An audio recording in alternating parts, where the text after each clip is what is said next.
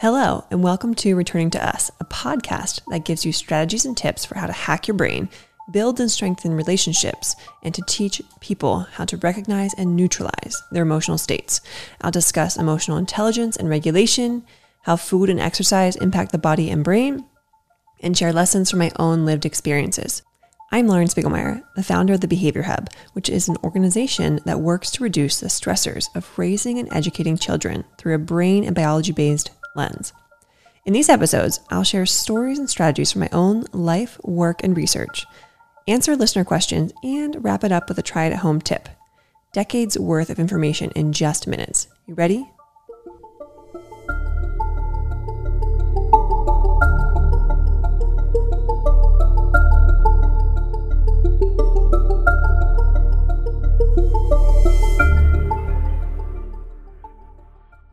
Hello, everyone. This one's going to be short and sweet. I'm always like, because I'm talking about parts of the brain and I don't want to bore you all, but I'm trying to make it juicy. all right, today we're talking about the brain's memory storage command center. And if nothing else, the name of it's really fun. So, what is it?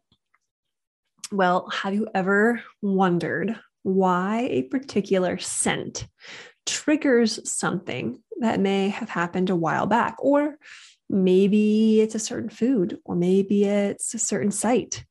Well, that is the hippocampus in play, aka the memory storage command center. and mankind has known about this guy for centuries. And it's probably one of the most studied parts of the brain. But here's some fun facts about the history of the hippocampus. The name originated from the Greek word hippo, which means horse, and campo, which means monster because it's shaped like a seahorse. So it's a horse monster. Hopefully that helps you to remember it. But think about this guy. Uh, last episode, we talked about the amygdala. So if you didn't listen to that, definitely go back and listen to that. We talked about how the amygdala, amygdalae, are in the limbic area, the limbic area being that barking dog area of your emotional brain. If you don't know what I'm talking about, go back and listen to the episode with the Dan Siegel hand signal. But in this barking dog part of the brain, probably what I feel is one of the most important parts of the emotional brain. And talking about the pieces that make up that part of the brain, I think are super important when we're talking about emotional regulation and schools in particular. And today, this one's going to relate a little bit more to schools, but also just to kids listening and following directions. So, hippocampus. The hippocampus also lives in the limbic area or in the barking dog area of the brain.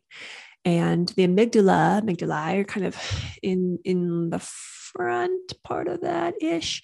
Um, they're all in the central part of the brain, but front and then kind of behind it is the hippocampus, or there are two, so hippocampi.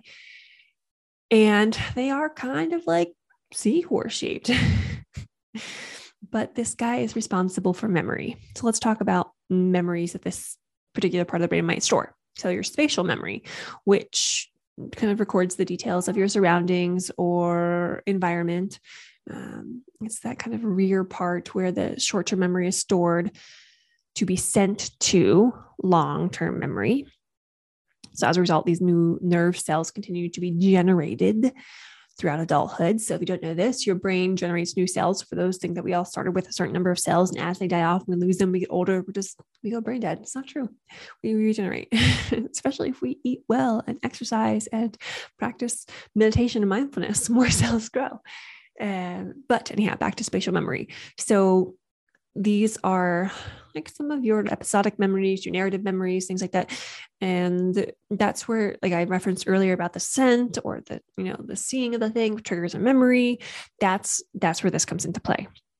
And then we also have the more like factual and sometimes events um, memory system as well. So, you know, like that stuff we learned in school, like a lot of just rote memorization that also lives in the hippocampus. So, kind of like two, kind of like a lower level and higher level part of, of memory.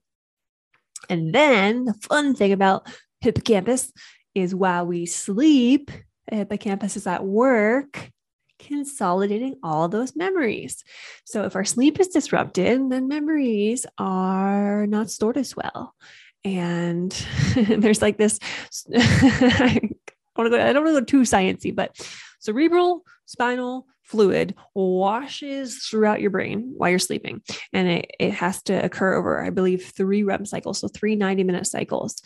And the whole process has to occur for like us to wake up, memories consolidated, gunk out of the brain, like refreshed, ready to go. So if we're not getting at least you know, three REM cycles, really like seven and a half hours of sleep, this this process of memory, memory consolidation and mind clearing and feeling good and rested is is harder to achieve. And those that think that you are a special human who can function on five hours, six hours of sleep, and you just don't need that much sleep, quite frankly, you're full of bull. you, like you may have you your your body builds up stability, and you may think that you can function. You may be able to function because you you have convinced your mind that you are okay and seemingly like the way you feel does feel okay but the, these processes can't happen in a significantly shorter amount of time. So you're just missing a whole REM cycle. You're missing a whole like, memory storage. You're missing a whole um, like gunk clearing part. So like you're one third less um, equipped to handle the, the day versus everyone else. Again, when you can build stamina, that kind of like overrides these these functions, but it doesn't mean that the systems still happen and occur the same way because you're missing missing that time that it needs. So just something to think about. Love arguing science with people. Anywho, I want to talk about this specifically because there's so much stress in the world right now. And long term exposure to stress leads to more deterioration of the hippocampus. So, people suffering from trauma, from PTSD, they typically have smaller hippo, get ready for this, hippocampal volume. Their hippocampus is smaller compared to others. And the more that you get that sleep and the less stress you have, the more the hippocampus grows, the more memories it can store, the easier it is for you to pull pull the memories from storage. And maybe one episode in the future, I'll talk about like what all the systems of the brain are that have to be like hit and activated for memories to be stored because it's a pretty interesting process. It's not just like, all right, it's in your thinking brain and you send it to storage and it's there. It has to like hit all these different areas. And the problem with PTSD, trauma exposure, chronic stress, long term stress, is that these systems slow down. And then as it the, the, new memories or the you know reinforced memories go through all these systems in the brain and try and get to storage they get disrupted because all those systems are kind of faulty or not working as well. So that is why everything that i teach is so incredibly important. Because we want to strengthen the hippocampus. We want to improve the memory system. We want to shrink the amygdala. We want to strengthen the thinking brain. And, and all these things are possible, even if they're all delayed or underdeveloped. It's possible to, to generate new cells and grow these things. For our kiddos, the longer a child is exposed to abusive environment, the more damage their hippocampus takes and their ability to learn is significantly significantly reduced. So, why aren't schools focusing on this need first? Oh, I'm working on it, I'm trying to get them to understand that it doesn't matter how you teach or what you do to change the way you teach, though it does have some impact. You've got to focus on the emotional brain and getting emotional states in the right order and getting the learning system, memory system primed and prepped and ready to be able to store that information. Um, I mean, there are certainly things that will help. So think about the hippocampus is so close to the amygdala. So when you elicit strong responses, memories from kids, they're more likely to remember something, which is why, you know, a lot of like movement based learning activities work because their bodies are active, or if it's something that's like really fun and they're laughing, or if it's something that they can really connect to or they're motivated by they had exposure to. It's why they store the memory better because emotion has been elicited from that moment. When it's just that rote memorization or you know our energy is low when we're teaching it it's harder to store because kids just aren't activated by it. So elicit strong emotions and you get better memory storage but uh, that's not always a good thing. Actually, I've had many conversations with psychologists, mostly one particular with a social psychologist, and he was doing a lot. I think he's working on a book about fear, and it's, it's fascinating because really, because our bodies are so concerned, our brains are so concerned with safety.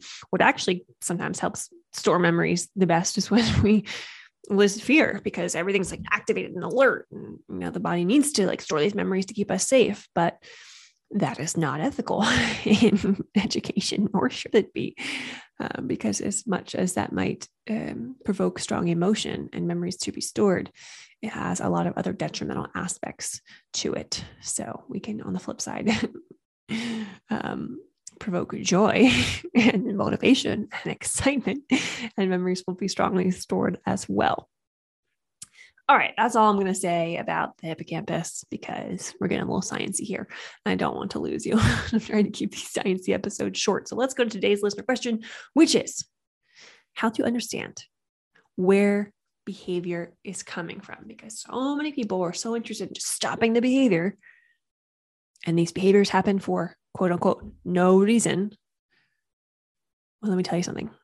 All behaviors communicate something, whether they are from adults, children, babies. There's a need. There's always a need that drives the behavior. What is the need? Figure out the need. What what is it that's not getting met? Which needs not getting met?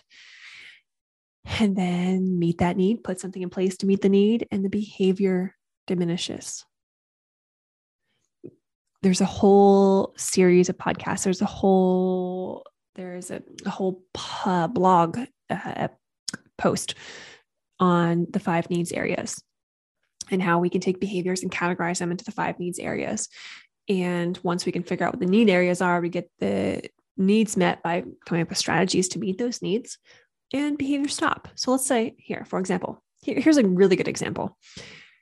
A lot of kids raised in traumatic environments end up in foster care, usually have attachment, attention, relationship needs these kids had disrupted attachments, potentially not all of them.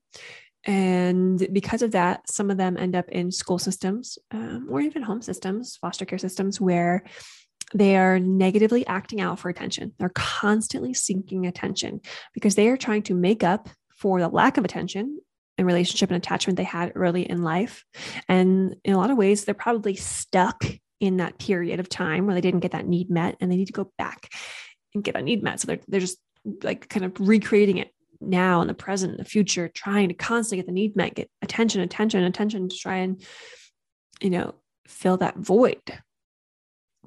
So what's interesting is that I've heard so many people say, well, when a child's negatively attention seeking, then we just need to plan to ignore. We need to, you know, plan to ignore them and the behavior will stop. Wrong, depending on situation, because if this is a child who has a, a deficit in this need area, and they have disrupted attachment relationship bonds, ignoring them intentionally is just furthering the trauma. And that doesn't go for every child because not every child has that type of traumatic background. But I would say this we do want to give them attention. Maybe not exactly in that moment, but we need to be keenly aware of this is an act for attention. And that's not a bad thing. It's just giving me information. And the information is this child needs to build relationships and attachments. So, right before a child starts to negatively attention seek, like if it's always at the same time of day, I'm going to go find that child. I'm going to give them some direct, undivided attention for just a couple minutes. I call it a check and connect, uh, one, two, three minutes, and give them my full attention and then transition into that activity. And then usually they won't be seeking my attention during that activity because I've already filled up the bucket. I've already filled the void. I've already met the need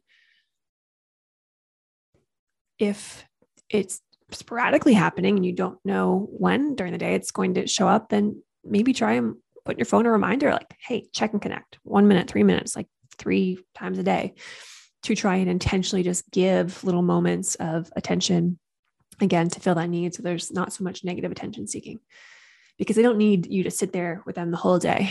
they only need a couple minutes at a time. And, you know, if you listen to my last episode, my, my try to home tip was spend nine minutes of undivided attention with a child a day. It's all they really need. So if you can give little doses of undivided attention uh, before the need starts to crop up and the behavior starts to crop up, the, the need will stop showing up. So give that a shot. Okay, here's your try to home tip. Ways to neutralize your nervous system.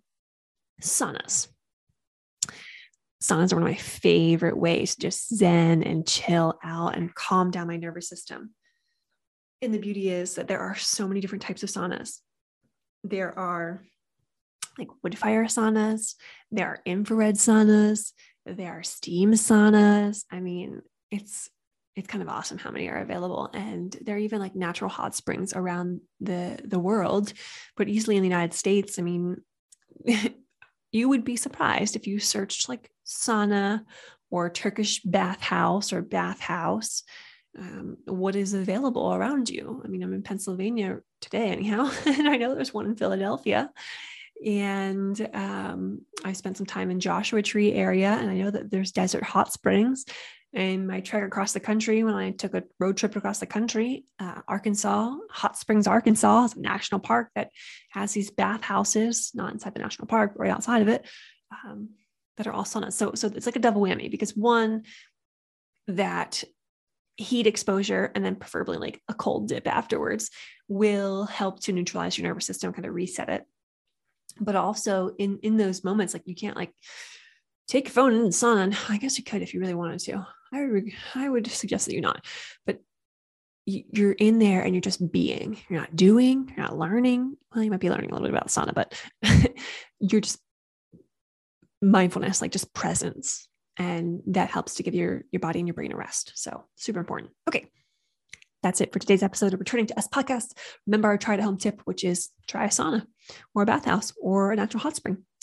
And if you have any burning questions for me to answer on a future show, shoot me an email, podcast at thebehaviorhub.com, or text me 717 693 7744. And the best way to remember all that you learned today in this episode is to apply it right away. Tell someone else, teach someone else. Let me know what the biggest takeaway was in the comments below. And until next episode, I'm Lauren Spiegelmeier, and thank you for joining me.